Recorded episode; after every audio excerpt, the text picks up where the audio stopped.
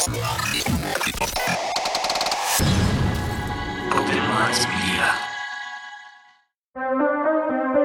County 911. My brother's gone. Can you be a little more specific, sir? My brother. Who took him? I don't know who took him. I don't know what. Sir, sir, take. Explain to me what happened. and I looked out and there was this big red blinking UFO.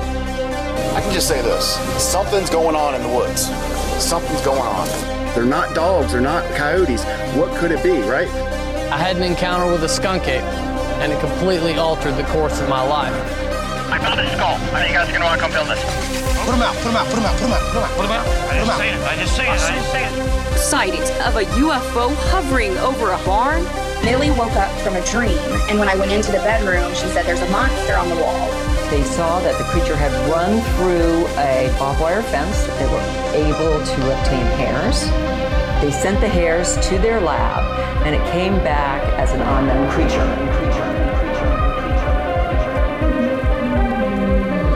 Bizarre Encounters with Shayn, Orin, and Jennie.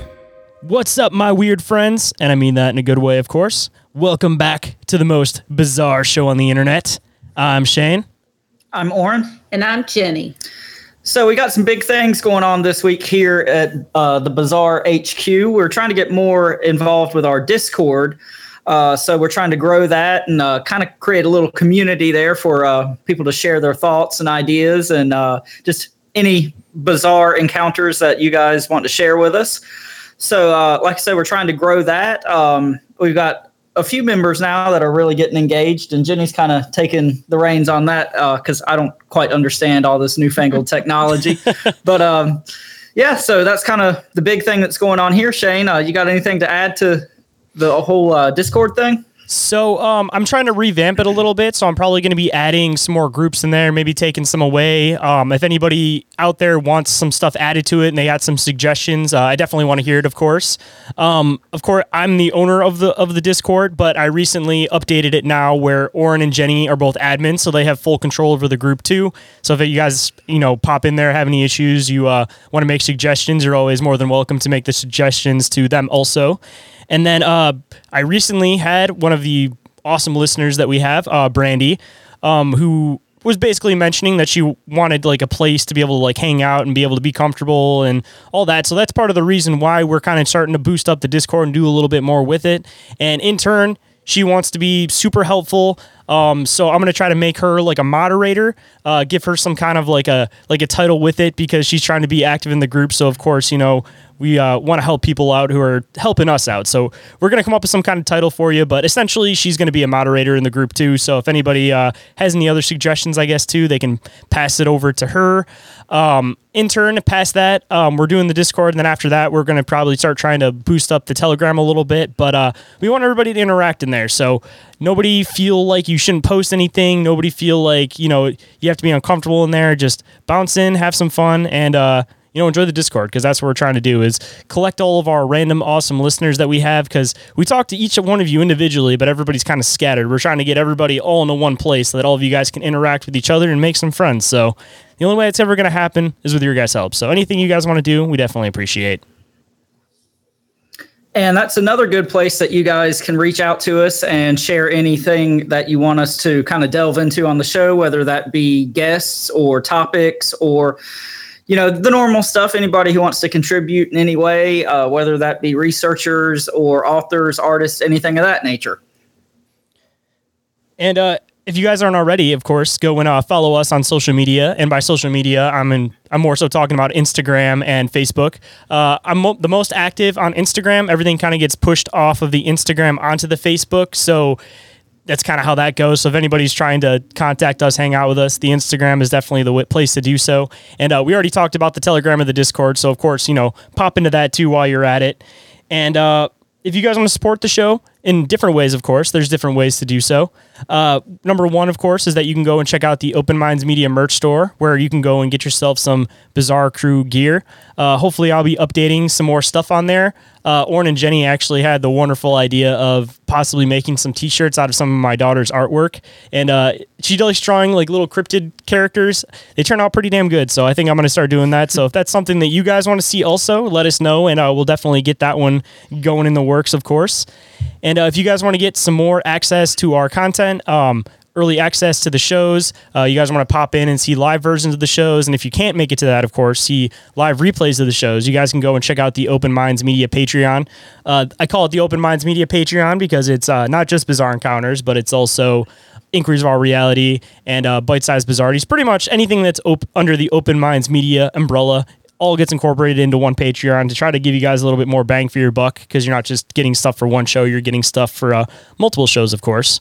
And then if you guys want to donate to us directly, uh, you guys can do so through Red Circle, which is our RSS host. Um, down at the bottom of the show description, there should be a link that says something along the lines of donate on Red Circle. You guys can click that.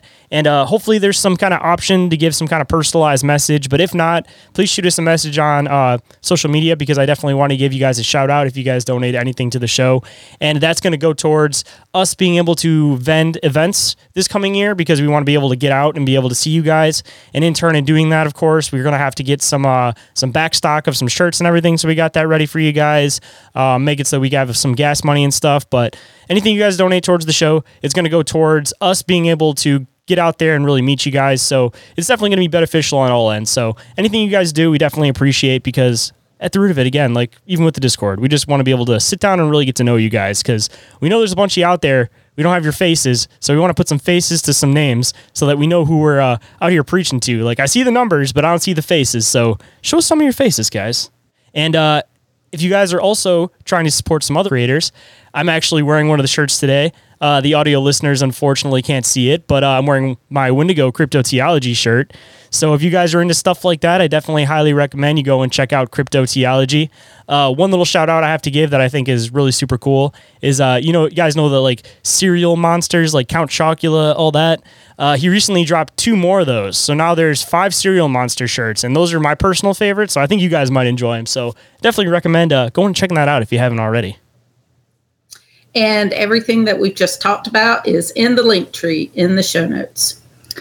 All right, Shayn. So you were just talking about your fancy Wendigo shirt that you're wearing today. That is kind of a hint to our listeners for what we've got on deck. This one I'm super excited for. Uh, why don't you jump in and tell the listeners what we got for them today? So today, I um, for anybody that hasn't listened to a way earlier episode. I might do it again at some point, but essentially, what I believe that kind of got me into like the whole cryptid community and stuff is that uh, I believe I had a Wendigo encounter. So I wanted to kind of be able to dive into that because what I saw wasn't the typical depiction of like what people assume that a Wendigo looks like. You know, with a deer head, the big the big body. So it inspired me to start digging deeper into Native American like cannibalistic lore. And of course, there's like the Wendigo, that's the main known one that kind of gets mixed up through time, um, just, you know, word of mouth, different people putting their cultural backgrounds into it, stuff like that. Um, so again, I wanted to be able to really dive into it and figure out more about it. And in turn of doing that with the Wendigo stuff, I ended up figuring out about a bunch more of these. I guess you could say it's like an archetype Native American cannibalistic creatures where I purposely try to do this list where it's not something that eats people, but it's something that originally starts off as a person, gets turned into a monster, and then eats people. And there's this whole thing where there's like you'll you look up like Wendigo and there'll be like 10 other names with it and they make it sound like it's just different like pronunciations of like the same thing. But when I started digging into those, I realized that a lot of those have different backgrounds, different parts that go into the story. So I've never really seen anybody really fully do it just. So I wanted to be able to kind of differentiate all of this Native American cannibalistic lore so you guys really know what you're looking at, what the Native Americans were actually talking about versus like what popular culture has shown you guys today. And in turn of doing it, I feel like I've got some stuff on this list that has probably never seen the light of day. I had to dig pretty hard for it. And uh, I think you guys are really going to enjoy this. Um, this is one of my personal favorite things that I've put together. So without further ado, let's get into uh, Native American cannibalistic creatures, or however you want to word that. But of course, The very first one we're going to start off with is the Wendigo. Got to start off with the heavy hitter because I know that's what you guys all came for. Got to spark your interest, and then in turn, it'll keep your interest into all these other weird, different ones that I get into. Um, so, starting off with the Wendigo, the Wendigo is a cannibalistic spirit resembling a zombie. In some forms, the Wendigo is the size of a human, while in others, it can be 15 feet tall. The earliest depiction of the Wendigo was that of a f- similar appearance to a corpse. The Wendigo was gaunt to the point of emaciation, its desiccated skin pulled tightly over its bones, with its bones pushing out against the skin. Its complexion, the ash gray of death, and its eyes pushed back deep into its sockets. The Wendigo looked like a gaunt skeleton recently disinterred from the grave. What lips it, it had were tattered and bloody, unclean, and suffering from suppuration of the flesh. The Wendigo gave off a strange and eerie odor of decay and composition, and of death and corruption. Their skin is resilient, and they can mimic voices almost perfectly. But they are ruthless and cunning, and will do anything to get its prey, except compromise its hidden nature. They were strongly associated with winter, the north, coldness, famine, and starvation. But the human it once was is still frozen inside the monster where its heart should be, and must be killed to defeat the Wendigo. In a few legends, a human has been successfully rescued from the heart of the Wendigo, but usually once a person has been possessed by a Wendigo spirit, the only escape is death. So Shayn, the thing I think is like really interesting about uh, that first paragraph you read, obviously the big thing that jumped out at me is the uh, being able to mimic voices almost perfectly, and the uh, the eerie odor of decay. I mean, what does that sound like to us? I mean, all of our listeners should know those are Bigfoot things right there. You know, Mhm. weird odor mimicking voices. So uh, I thought that was really cool when I came across that in your notes. So just something I wanted to throw in there real quick. I was even thinking just like the whole idea of what people think a Wendigo is, but realistically, you start breaking it down, you realize that it's basically a depiction of like a overdrawn zombie. Like instead of just having like the normal limbs and everything, it, like it becomes a zombie and then it becomes like lanky in the process. You know? Yeah, I mean, this seems like one of those instances where when people think of a Wendigo, they think of like the cultural depiction. They don't think of like what the actual legend is. So I, I think this is one that definitely bears a lot of fruit if you dig into it and see what the legends actually are and what was probably really going on when these people were reporting these things. Which, of course, we are going to dig into, and we are also going to dig into um, why you know people think w- the the reason why people have the idea of what it looks like now. Of course, because if I if I was doing this, I got to of course include all different uh, avenues on how we got to where we are currently with the whole like Wendigo lore. But most think Wendigo describes a lonely deer skull headed man beast who lives in the forest waiting to feast on human flesh. While others even say the Wendigo is a cannibalistic spirit that possesses humans, all concepts originate from Native American folklore and have ties to cannibalism. In Ojibwa, Eastern Cree, West Main Swampy Cree, Naskapi, and Innu lore, Wendigos are often described as giants that are many times larger than human beings, a characteristic absent from myths in other Algonquin cultures. Whenever a Wendigo ate another person, it would grow in proportion to the meal it had just eaten, so it could never be full. Therefore, Wendigos are portrayed as simultaneously gluttonous and extremely thin due to starvation. The Wendigo is seen as the embodiment of gluttony, greed, and excess. Never satisfied after killing and consuming one person, they are constantly searching for new victims. Just a couple things to add, real quick, if you don't mind me jumping in. Um, the thing about them being giants, many times larger than human beings. Uh, Jennie actually was telling me about a uh, podcast she had listened to, and it was with a gentleman named Mark A. Carpenter, and he has a lot of theories about like Wendigos having a connection to like uh, giants and the Nephilim, and even like missing four one one type stuff. So uh, that was something I had never really heard of or associated with the whole Wendigo mythology, but I thought that was pretty cool uh, when she told me to listen to that, and then it you know popped up in your notes. So uh, just a kind of crazy thought that I had never even considered. Are we talking about the Hollow Earth stuff? Oh, you can talk about whatever. You want to. no, no, I can't remember which crazy thought we were talking about. No, the guy who was talking about the Nephilim Wendigo stuff. Yeah. And the giants. I don't remember. You go. Oh, no, that was all I wanted to All say. right. well, just to make a comment on that, though, I mean, of course, like a lot of this phenomenon, I feel like it could be tied to multiple things. It may not just be strictly coming from one place. So, just to throw in another theory for it, too, um, one thing that may get confused as a Wendigo, or might actually be possibly like the origin, the origin of Wendigo before like people, you know, got incorporated with it and stuff. I mean, it still kind of fits the characteristics of possibly being like a starving giant. Yeah. And the other thing I think is kind of cool is I want I wonder if it's like based off of something like Dogman type lore. I mean, cuz I think it's very possible that whatever the original creature or being that these Wendigos uh these Wendigo stories were based off of was probably a real thing and then like, you know, through the years that kind of got twisted into um almost like these cautionary tales of like don't be like you said uh the embodiment of gluttony greed and excess. So i mean you know cautionary tales for when things like that or cannibalism was like a everyday part of life you know? So i think just from the little bit of research i've done i think it's very possible that this wendigo idea is based off of something real and then was kind of you know spun into like i said cautionary tales for these native american people I'm still fitting with uh, possible starving giant sightings. no, I, I like starving giants. Uh, uh, we're putting that one high on the uh, on the big board. I think. Because presumably, you know, a starving giant would pretty much go into berserker mode for the little bit of energy it has left. And if it's starving, it's going to look for any meal. And if it was one of these like cannibalistic tribe type of giants, uh, you know, the only source of its meal, of course, is going to be people. So, you know, if people are avoiding these things or staying away from them, it gets lost in the woods, something like that, you know, it gets separated from its group and it's not able to find other human flesh to eat, then it might get to a point where it's starving. You know, a Native American tribe saw a half dead, starving giant at some point, and then they formed this like whole base of lore around it. I mean, of course, I, you know, I hit it from the angle as we get farther in with the whole like cautionary tale aspect, but I still think there's some kind of root to it, like you were kind of saying. Yeah, but absolutely. the whole actual giant link connected into it, I hadn't thought about before. But you know, as I'm kind of digging into this a little bit more, it's definitely something I, I consider to be a possibility.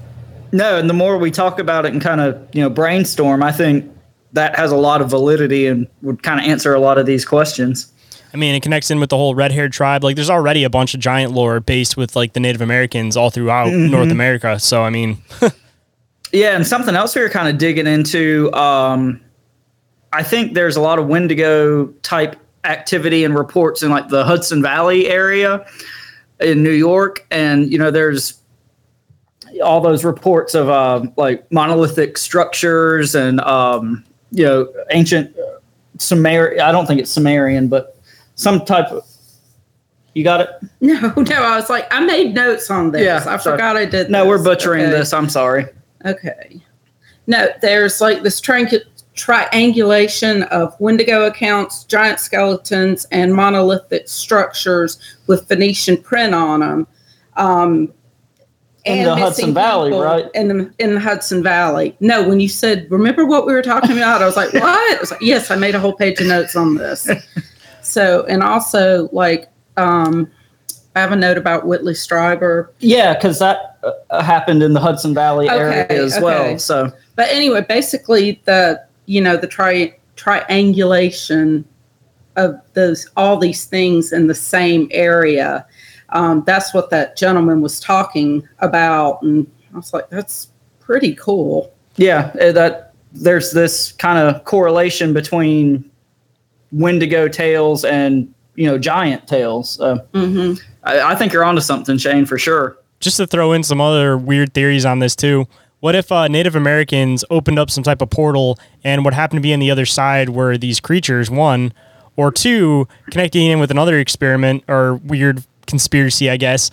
Um, you know, the whole concept of things going through portals, and if it's not something that's like intended to go through a portal, there's like some warping and some weirdness involved. Like the Philadelphia experiment is like a prime example where people are like kind of like they became like part of like the wall like they kind of everything Mhm. kind of fused together and became kind of weird so like what if theoretically like there were giants. Like, I mean, as far as this community goes, it's pretty much undeniable proof that there was giant humans at one point. Uh, what if they figured out how to use portals or at least open them and not use them properly? And that was the result of giants trying to use portals was that they'd come back all fucked up in the head and cannibalistic and just in berserker mode. Yeah.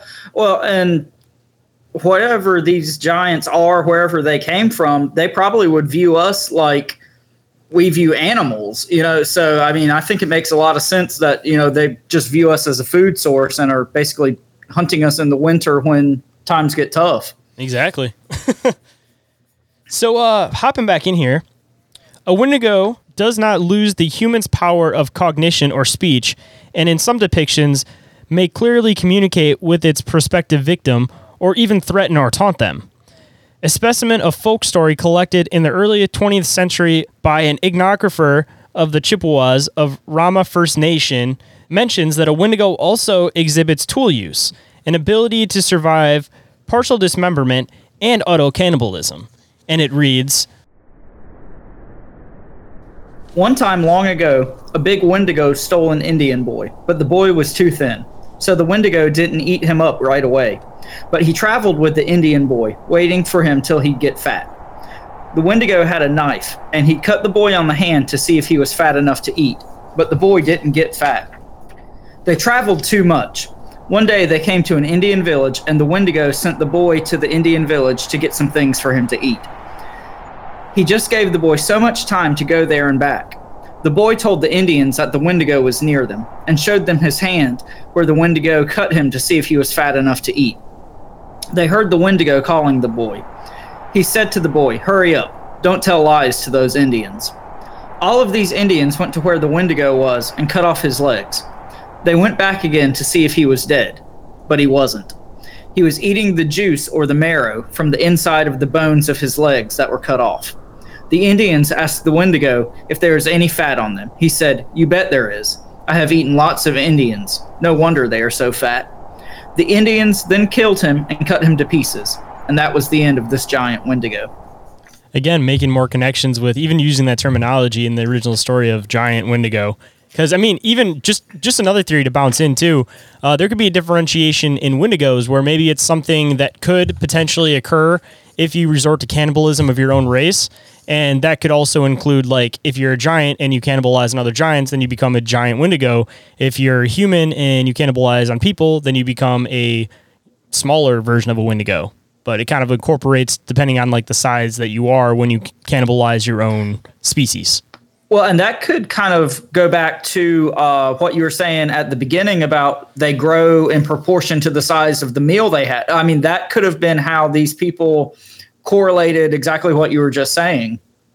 Yeah, because they're just seeing a differentiation in size, and of course, they're not sitting there. More often than not, they're not sitting there and really having this like full on conversation. Besides, in just a couple different folklore stories. So you know, if they see a giant Wendigo one time, they see a smaller one another time, they start seeing that there's a different size amongst these things, then they can even start creating their own folklore about it. it's a matter of like how much they eat and they just keep growing in proportion.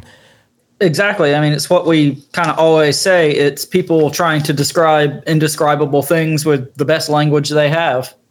Or just to, uh, you know, play devil's advocate, there isn't I mean, it could still bounce in with a like you kind of start off whatever size you are when you cannibalize your own thing, but you know, taking it back to the lore, maybe they do grow no matter what they are. So if you're a giant and you become a Wendigo, then you know you're gonna, just going to become bigger and bigger. And if you're a human and you eat stuff, and then you're just going to get bigger and bigger. And it's just that the starting point is different. Yeah, absolutely. So all cultures in which the Wendigo myth appear share the belief that human beings could turn into Wendigos if they ever resorted to cannibalism or alternatively became possessed by the demonic spirit of a Wendigo, often in a dream. Once transformed, a person would become violent and obsessed with eating human flesh. The most frequent cause of transformation into a Wendigo was usually if a person resorted to cannibalism during times of starvation or extreme hardship or famine. Among northern Algonquin cultures, cannibalism even to save one's own life, was viewed as a serious taboo. The proper response to famine was suicide or resignation to death. On one level, the Wendigo myth thus worked as a deterrent and a warning against resorting to cannibalism. Those who did would become Wendigo monsters themselves. One of the most widely reported cases of a Wendigo spirit possessing a human is that of Swift Runner. And of course, uh, we're going to dig into this later on. It might be in episode three, but we're just going to touch base a little bit on it now, and then we'll we'll get a little bit deeper farther on into the series. Um, a Native American who murdered and ate his entire family in the winter of 1879. He claimed to be possessed by a Wendigo spirit at the time of the murders and was hanged for his crime. Although this case is one of the most well known historically, there are many reports in the early 20th century of Wendigo spirits possessing people in dozens of communities from northern Quebec to the Rockies.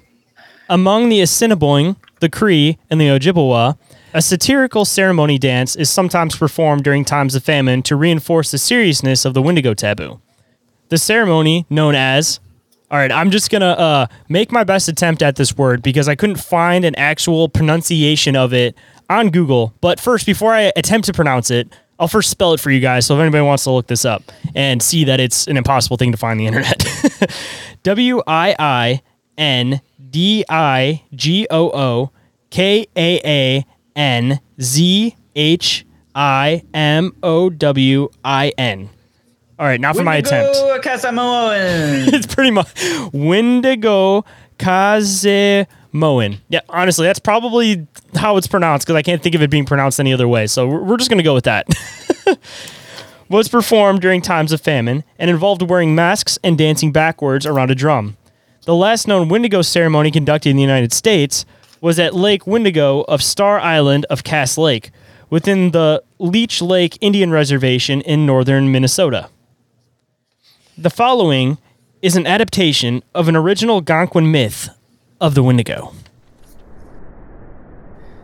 The storm lasted so long that they thought they would starve. Finally, when the wind and swirling snow had died away to just a memory, the father, who was a brave warrior, ventured outside. The next storm was already on the horizon. But if food was not found soon, the family would starve. Keeping his knife and spear close, he ventured out upon the most frequently used game trail, watching intently for some sign in the newly fallen snow of animal footprints or any kind of movement. The forest lay deep and oddly silent, under its gleaming cl- coat of ice and snow. Every creature of sense lay deep within its burrow and slept. Still, the warrior hunted, knowing how desperate his family had become. As he moved through the eerie stillness, broken only by the soft caresses of the wind, that sounds sexy, he heard a strange hissing noise. It came from everywhere and nowhere at once. The warrior stopped, his heart pounding. That was when he saw the blood soaked footprints appearing on the path in front of him. He gripped his knife tightly, knowing that somewhere watching him was a Wendigo. He had learned about the Wendigo at his father's knee. It was a large creature, as tall as a tree, with a lipless mouth and jagged teeth. Its breath was a strange hiss, its footprints full of blood, and it ate any man, woman, or child who ventured into its territory. And those were the lucky ones. Sometimes the Wendigo chose to possess a person instead, and then the luckless individual became a Wendigo themselves, hunting down those he had once loved and feasting upon their flesh. The warrior knew he would have just one chance to prevail over the Wendigo. After that, he would die. Or, that thought was just too terrible to comprehend. Slowly, he backed away from the bloody footprints, listening to the hissing sound. Was it stronger in one direction? He gripped spear in one hand, knife in the other. Then the snowbank to his left erupted as a creature as tall as a tree leapt out at him. He dove to one side, rolling into the snow so that his clothing was covered, and he became hard to see in the gray twilight of the approaching storm. The Wendigo whirled its massive frame, and the warrior threw the spear. It struck the creature's chest, but the Wendigo just shook it off as if it were a toy. The warrior crouched behind a small tree as the creature searched the torn up snow for a trace of him. Perhaps one more chance. The Wendigo loomed over his hiding place, its sharp eyes seeing the outline of him against the tree. It bent down, long arms reaching. The warrior leapt forward as if to embrace the creature, and thrust his knife into the fathomless black eye. The Wendigo howled in pain as the blade of the knife sliced into its brain cavity. It tried to pull him off its chest, but the warrior clung to the creature. stabbing it again and again in the eyes and the head. The Wendigo collapsed to the ground, bleeding profusely, almost crushing the warrior beneath its bulk. He pulled himself loose and stared at the creature, which blended in with its white surroundings so well that we would not have seen it, save for the blood pouring from its eyes and ears and scalp. Then the outline of the creature grew misty and it vanished, leaving only a pool of blood to indicate where it had fallen. Shaken, the warrior, heart pounding with fear and fatigue, turned for home. He was weakened by lack of food, but he knew that the storm would break soon, and he would die if he did not seek shelter. At the edge of the wood, he found himself face to face with a red fox. It was a fat old creature, its muzzle lined with gray. The creature stood still, as if it had been brought to him as a reward for killing the Wendigo. With a prayer of thanksgiving, the warrior killed the fox and took it home to his starving family. The meat lasted for many days until the final storm had blown itself out and the warrior could safely hunt once more. So uh, after covering all of the kind of background of like the Native American lore pertaining to Wendigos, because I tried to keep it as close to the Native American lore as I could as far as this research goes, and tried not to deter into other people's theories, all that kind of stuff, really yet. Um, of course, we'll cover that on kind of on the back half, but I just wanted to cover it first from the base of Native American folklore. So now, kind of moving on, uh, like I mentioned earlier, talking about the whole like idea of what popular culture thinks a Wendigo looks like. Um, I felt that it was necessary to include a in pop culture section as far as uh, the Wendigo goes. So without further ado, Jennie, why don't you uh, let them know a little bit about the popular culture of the Wendigo?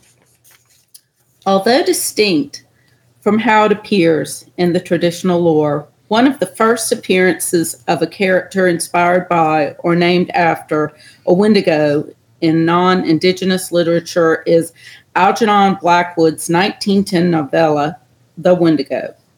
Joe Nazare, or Joe Nazare, wrote that Blackwood's su- subtly demonizing rhetoric transfers the, transforms the Wendigo from native myth into a descriptive template for the Indian savage. Blackwood's work has influenced many of the subsequent portrayals in mainstream horror fiction, such as August Derleth's The Thing That Walked on the Wind and Ithaqua, which in turn inspired the character in Stephen King's novel Pet Sematary, where it is the personification of evil, an ugly grinning creature with yellow gray eyes, ears replaced by ram's horns, white vapor coming from its nostrils, and a pointing a pointed, decaying yellow tongue.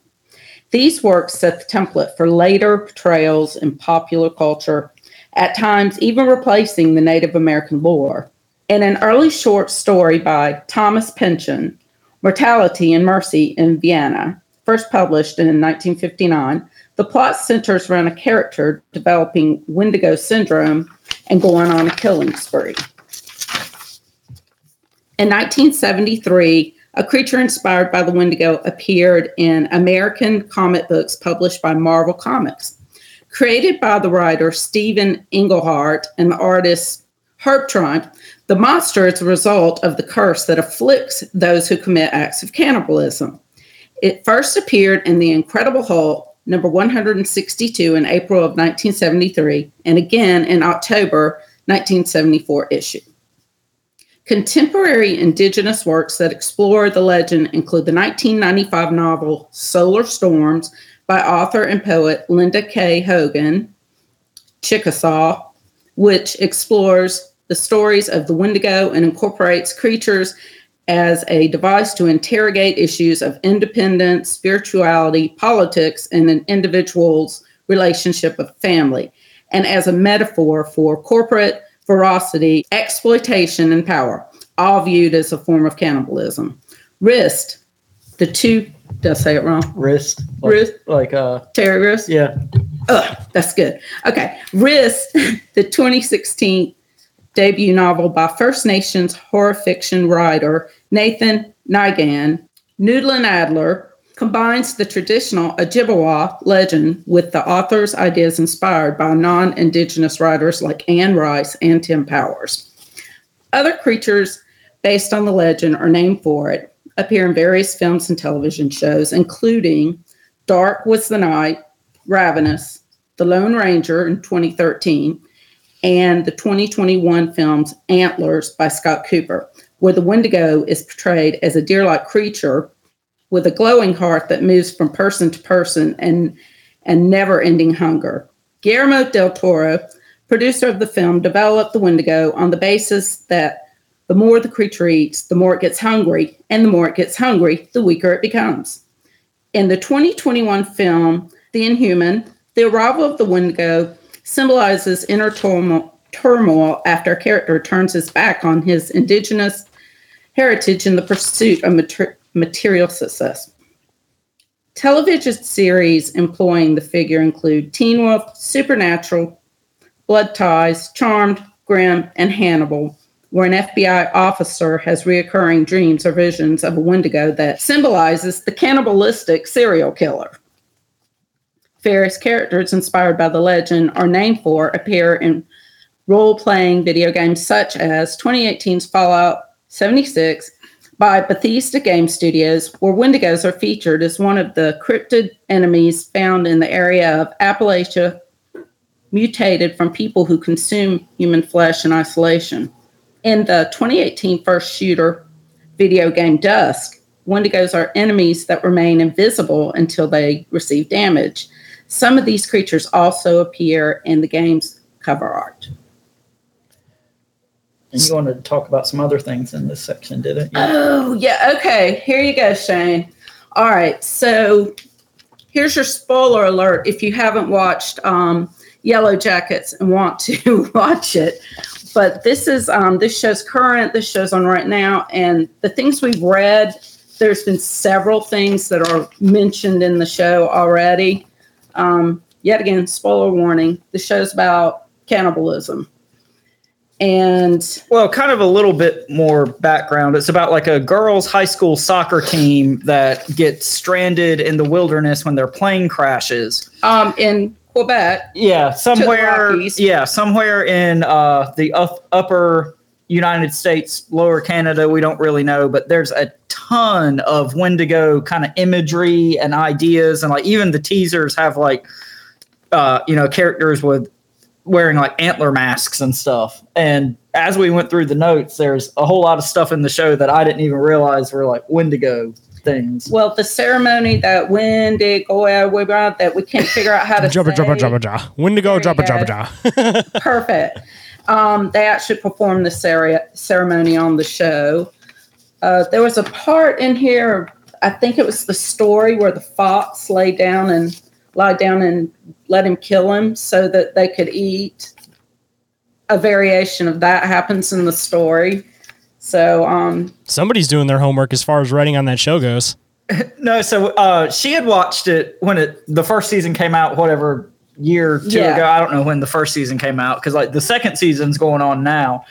But she showed me like one episode, and I was just kind of joking around. Like five minutes in, I was like, "Oh, I- know a Wendigo when I see one." And, like the more we got watching, I was like, "Man, babe, I think that's what's going on here." yeah, and So- boy, did we get that in season two. That's So- a bit confirmed. Yeah, so all you listeners out there, if you have not checked out the show, if you're uh, listening to this show, you would probably definitely enjoy Yellow Jackets. It's weird and bizarre. and- Bizarre and fun, and I'm pimping it out hard on the Discord. yeah, there you go. Just to throw another one in there too, if you anybody hasn't seen Antlers, the other movie that we mentioned in this, uh, really good movie. It's on uh, Hulu.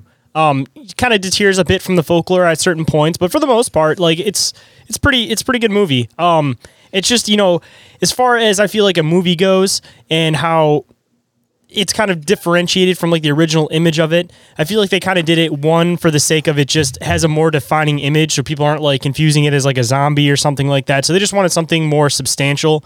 And then going back to the whole like white culture coming into Native American culture thing, um, of course they try to demonize their culture as much as possible, like they're mentioning with the whole like savage concept. So of course, like the white person coming into the Native American aspect of things views them as like primitive. So of course they're going to associate them with like pagan type things, such as like the antlers, um, the skulls, and again, there- it, it's it's I feel kind of like a intended originally to almost be like a derogatory thing to just show that they thought Native Americans were savages. So in turn, they wanted to make all of their creatures and folklore and stuff as savage as possible. And in turn, you know, coming from like a Christian background, you look at something that has antlers or horns, you're going to assume instantly is take it as like a demon. So I feel like part of the reason why that kind of got associated with it was because of people who had a Christian background writing about this dark creature from Native American folklore. And in their mind, one of the things that personifies evil, I feel, is like horns or antlers. So they want to add it to that so that their listener, reader, whatever, um, so instantly associates this thing with like a biblical Christian like demon. I that's that's kind of like how my take on it and kind of how I feel about it. I think you could almost even go a step further and say, you know, the whole horn, wild man of the woods idea, that's got like very, like, kind of pagan, pan, earth spirit type connotations as well. Yeah, exactly. Trying to demonize anything that came from Cherokee belief because when they're coming in with like that Christian mentality, um, of course they wanted to wipe out any other religions or belief systems in the area. And one of their main things, of course, they were attacking was any like earth religions, mm-hmm. like uh, pagan religions, however you want to view it or however you want to word it. So, of course, the first thing they're going to do is start taking their folklore stories and combining it with Christian background to it. So that somebody from a Christian perspective is going to look at this stuff and instantly go, demons, uh, pagans, uh, elementals, like all of that stuff. They're intentionally trying to push it into the far out so that they associate it with like demonic ideas. But uh, bouncing back into it, this is one of the ones that I found completely interesting off the aspect of I earlier mentioned earlier in the show that if you look up Wendigo, that comes with like ten different like name variations that are associated with it, and they kind of make you think that it's just different pronunciations, different ideas of the same word of, of the same creature. But when I started digging into it, I realized that one of the first ones, which is the Wechuge, um, actually it has a lot of similarities, but there are some very defining differences. So I think that they could possibly be two ideas of the same creature, yes, but like the construct, the archetype, uh, archetype of the creature itself is different. So it kind of makes me wonder if it if, if it's one of those things that all tribes kind of had this like uniform idea at the same time that all kind of fit the group and they all kind of came at it from different perspectives or if there's different phenomenon happening or if there's multiple ways to potentially become an indigo a wendigo and there's different mentalities of a wendigo of course um, but that, that's kind of like the hard split is that i can't tell if it's a different creature because it, again it has a lot of differences or if it's a different perspective of the same creature. But I guess I'll kind of let you guys, since you guys haven't dug too much into this one yet, and the listeners, of course, kind of decide for yourselves what you guys think of the Wechuge. The Wechuge is a man eating creature or evil spirit appearing in legends of the Athabascan people. Not much is known about them other than their similarities to the Wendigo and their capabilities. It is described as becoming overpowered instead of never getting full like the Wendigo. According to the Athabascan stories, the creature was formed from glacial ice and brought to life. Its heart is frozen and thus unfeeling. In Dane-zaa mythology, it is said to be a person who has been possessed or overwhelmed by the power of one of the ancient giant spirit animals, related to becoming too strong. These giant animals were crafty, intelligent, powerful, and somehow retained their power despite being transformed into the normal sized animals of the present day. When a Wendigo or Wechuge feeds on one of these victims, the victim becomes another Wendigo or Wechuge. The creature's desire for human flesh is supposedly so strong that they are nearly insatiable. They are constantly prowling the forest where they live, looking for hapless humans to devour. In this manner, stories of the Wendigo and Wechuge serve as cautionary tales warning people against wandering the woods alone. According to some anthropologists, they may have also been used as a warning against resorting to cannibalism during the harsh winter months, just like, you know, of course, the Wendigo. Still, other historians view stories of the Wendigo and Wechuge through an allegorical Allegor. lens. To them, tales of the Wendigo and Wechuge caution against excess greed and desire. Professor Robin Bridgington came across stories of the Wechuge while speaking with the D- Dane-zaa of the Peace River region in northern Canada the Dane-zaa believe that one could become Wechuge by breaking a taboo and becoming too strong. Examples of the taboos included a person having a photo taken with a flash, listening to music made with a stretched string or hide, such as a guitar, or eating meat with fly eggs in it. Like the Wendigo, the Wechuge seems to eat people, attempting to lure them away from their fellow companions by cunning. In one folklore tale, it is made of ice and very strong, and is only killed by being thrown on a campfire and kept there overnight until it is melted. Being a Wechuge is considered a curse and a punishment, as they are destructive and cannibalistic creatures, of course. It's also said that the Wechuge is a spirit of vengeance. When a weak person becomes strong and uses his strength to pick on the weak, they become susceptible to the Wechuge. This will turn them into a creature who lives for humiliation. They look to kill people in humiliating ways, like mocking them with their staticky voices or using their claws to mark the body. Wechuge have weak skin but heal quickly.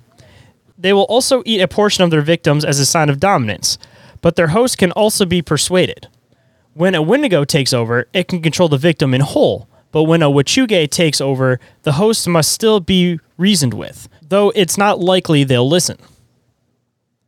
Unfortunately, the descriptions of Wechuge vary a lot. The way they look can vary from being half human, half animal creatures with a deer skull, goatlet, and goat legs to being made of ice, or even having wings, as said in the original Native American legends. Having goat legs, that kind of gets back to the the pan idea we were just talking about a little bit ago. Right? But uh, no, so kind of my working theory on all this, and obviously I haven't done all the work that you have, but I kind of think this might be one of those situations where you know we're all describing the th- same thing, like where one person's werewolf is another person's dog man, is another person's skinwalker. I think you know all these Native American legends of these different creatures could very well be based off of the same thing, and you know, like we talk about the the game of telephone throughout the years they just all have their subtle twists or variations or nomenclature for them. But I kind of, I'm leaning towards at the end of the day, they're kind of all talking about the same general thing or idea. Just to play a devil's advocate, like from the Wendigo, I kind of get that like uh like angry like particular spirit. I don't, I don't know how exactly word I'm trying to describe here, but it's something that takes over somebody almost like a for lack of better term like a, like a demonic spirit almost, right? And then when it comes to the Wechuge, at least for me, I kind of get more of like a like an elemental kind of feel to it. Like uh like they pretend like they essentially like take somebody over for being too too much, I guess you could say. You know, like if if somebody starts thinking that they're going to be strong, they're going to be this, they're going to be that, and they think that they're like hot shit, then they're going to disrespect things around them, of course. So in turn by that, if you're somebody that thinks you're too strong and that you're hot shit, you're going to go through nature without that sense of respect because you think that uh, pretty much you could take on anything. So at least from this, I almost kind of get that interpretation of an elemental kind of being like, "All right, you think you're so tough. Let's see how you feel when I'm uh trying to take over your body from the inside. Especially considering that the internal struggle with this one seems different than the last one. Um, maybe the result is the same, but the creature that kind of gets entangled with the person or the spirit is a different different type of spirit, if that makes sense. But same result, different spirit resulting to that result. Yeah, no, I think that's definitely a possibility. Uh, you know, the whole elemental idea. I think between that and the whole giants thing, I think we're kind of kind of on the right track. Um, not that I think this has really anything to do with it, but something I did think was kind of interesting. You know, these things are supposed to be very tall, very pale, kind of gaunt looking. Uh, when we talk about staticky voices, what does all that kind of sound like? Kind of like some depictions of Men in Black. So, not that I think the Men in Black really have anything to do with the Wendigo. It's just uh, kind of set off little alarm bells in my head. So. I mean, even bouncing off of that too, we talk about this whole thing about like actual Sasquatch and then something trying to mimic a Sasquatch, right? I mean, assumably there could be the same for these creatures, where there's the Wendigo, which is you know the original spirit, and then there's the Wechuge, which might be something that's trying to mimic being a Wendigo. And again, even just like the possession type is different. So again, I kind of get that energy that it's like a different spirit trying to do the same thing almost, you know? Like even kind of differentiating. Maybe it's not that a spirit takes over and then it has the same result, but there's the original and then there's this one that's trying to kind of fill that niche for the sake of not being figured out, which again could even kind of go back to this whole idea about there could be an original for a lot of these things, and then all these weird different side variations of things could almost be like tricksters imitating the actual thing. The mask that they wear to deceive us almost. Because again, like even just like the method on how they become it um, is drastically different. That's kind of like where my mind deters from it. Where either one, again, it's two methods of becoming the same thing, or it's two different two, two different things. And if you're doing something that results in you becoming something, it's almost like you're like summoning something into fruition. So if you again do two different things, then you could be summoning a different a different spirit or a different being. And they're just getting confused as the same thing or you know, the other one is more so doing it to teach you a lesson about being thinking that you're thinking that you're better than what you are realistically. Like I almost Yeah. kind of get that the first one is kind of just malicious and angry and just like fuck you to everything, and that the second one is almost the Wechuge is almost like intentionally trying to teach somebody a lesson. Yeah, it seems like a lot of this kind of boils down to cautionary tales to me. Well, did you have anything you wanted to add? I was uh, so I'm just now learning about the Nephilim, the the giants. So I don't know a lot about it, but I feel like in this podcast, this fellow was talking about how there there were different kinds of Nephilim. Like some were more Pure. benevolent, like some were more pure. Like there there was something about Watcher's blood or something. I can't remember what it what he had said, but um, Watcher genetics. That's what it was, and I don't know what that is. But that could probably, you know, maybe that's the Wendigo comes from something different from this. What the the the Wechuge came from. Um, Exactly. that's. That's kind of where I'm at with it. And uh, with that, to all the listeners out there, um, this is unfortunately where we're going to leave you with this part today. But we will be back next week with some more diving into these Native American cannibalistic creatures. And uh, they're going to be something totally different than Wendigo and Wechuge. So uh, if you guys are interested in hearing about some creatures that you possibly have never heard of, I uh, definitely recommend tuning in next week for that. And then this will probably be a three part series if I had to assume. So if that is how it's going to play out, then the third part will touch base on some more, a couple more creatures, and then we'll kind of wrap with uh, kind of like theories and thoughts on things. And then we'll kind of dig into Wendigo psychosis. We'll dig more into uh, the guy that we are talking about that claimed that he was possessed by a Native American, or the guy who claimed that he was possessed by a Wendigo and ended up resulting in eating his family.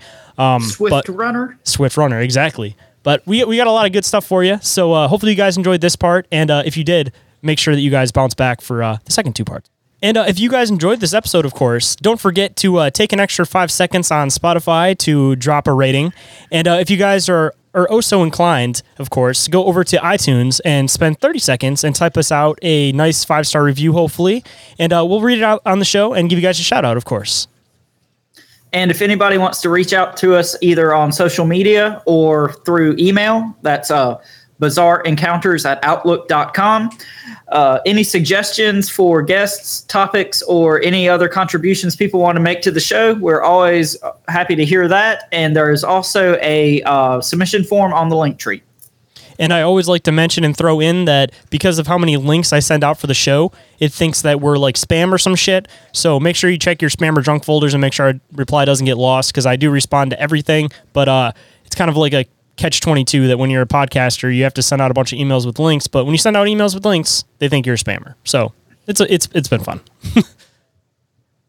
Okay, and you guys know how the internet works. Everything is in the link tree.